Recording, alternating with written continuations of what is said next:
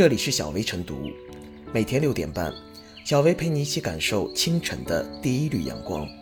同步文字版，请关注微信公众号“洪荒之声”。本期导言：新冠肺炎疫情期间，多地采取发放消费券补贴方式，促进消费回暖，提振经济。然而，伴随着抢券热潮，一些羊毛党利用监管技术漏洞，将消费券套现交易，获取利益，引发广泛关注。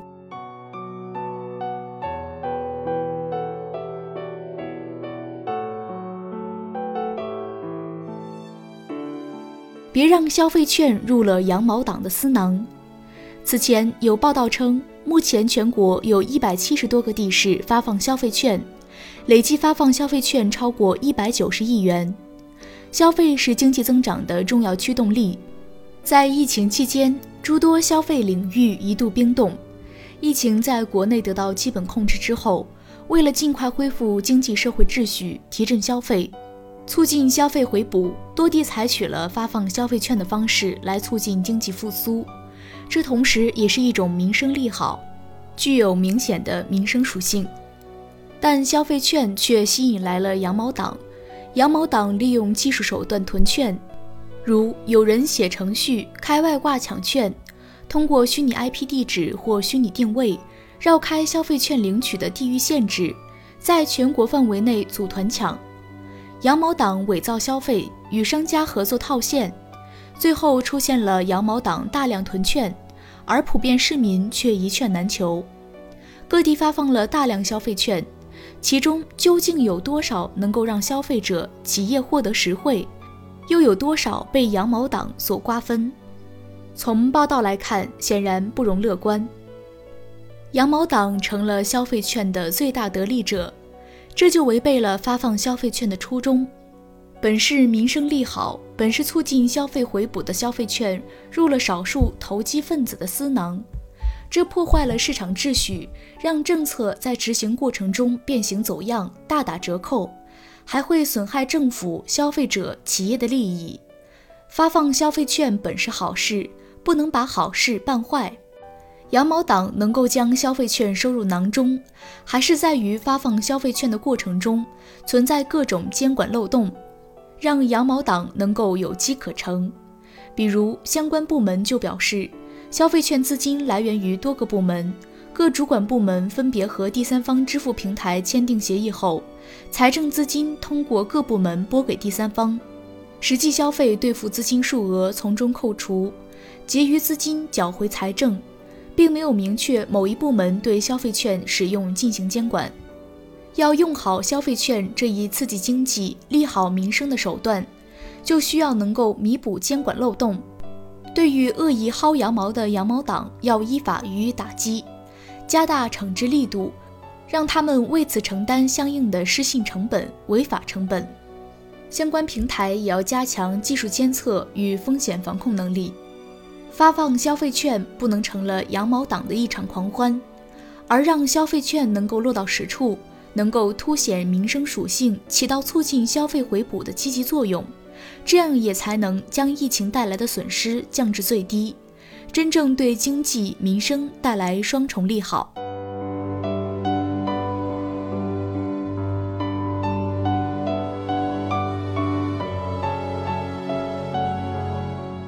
敢对消费券下手，羊毛党选错了对象。近日，一些微信群中出现如此对话：领到消费券的朋友，欢迎互助套现。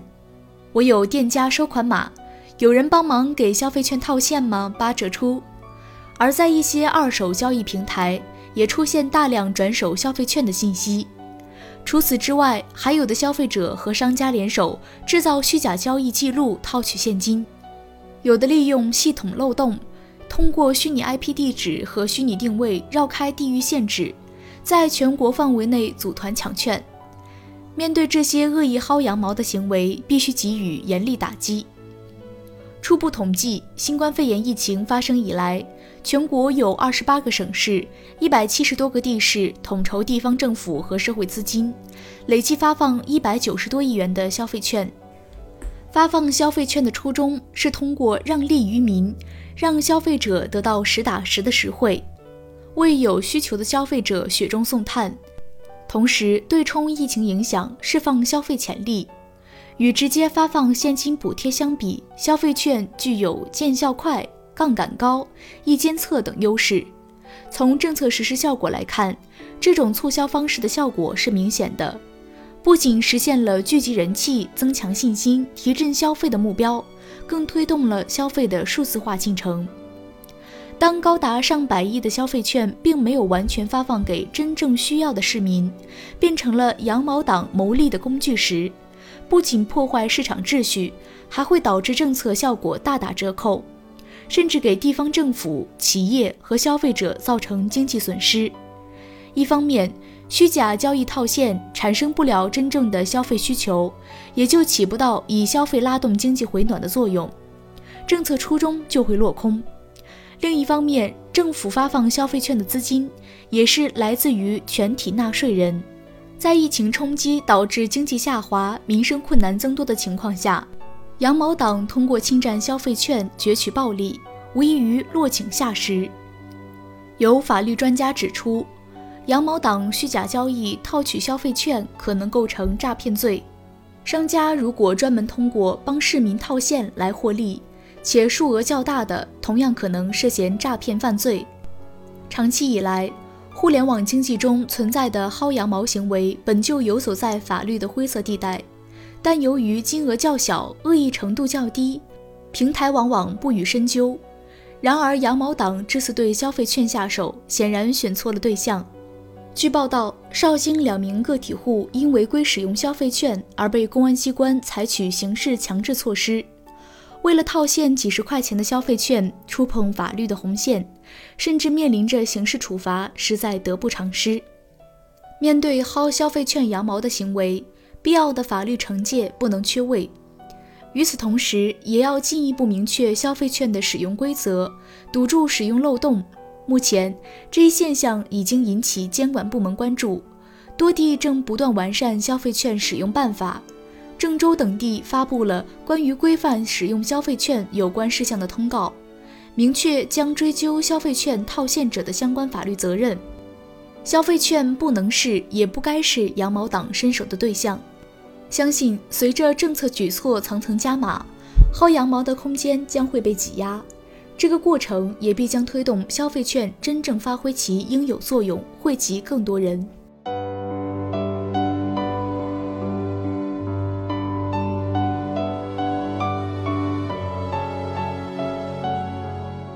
小薇复言。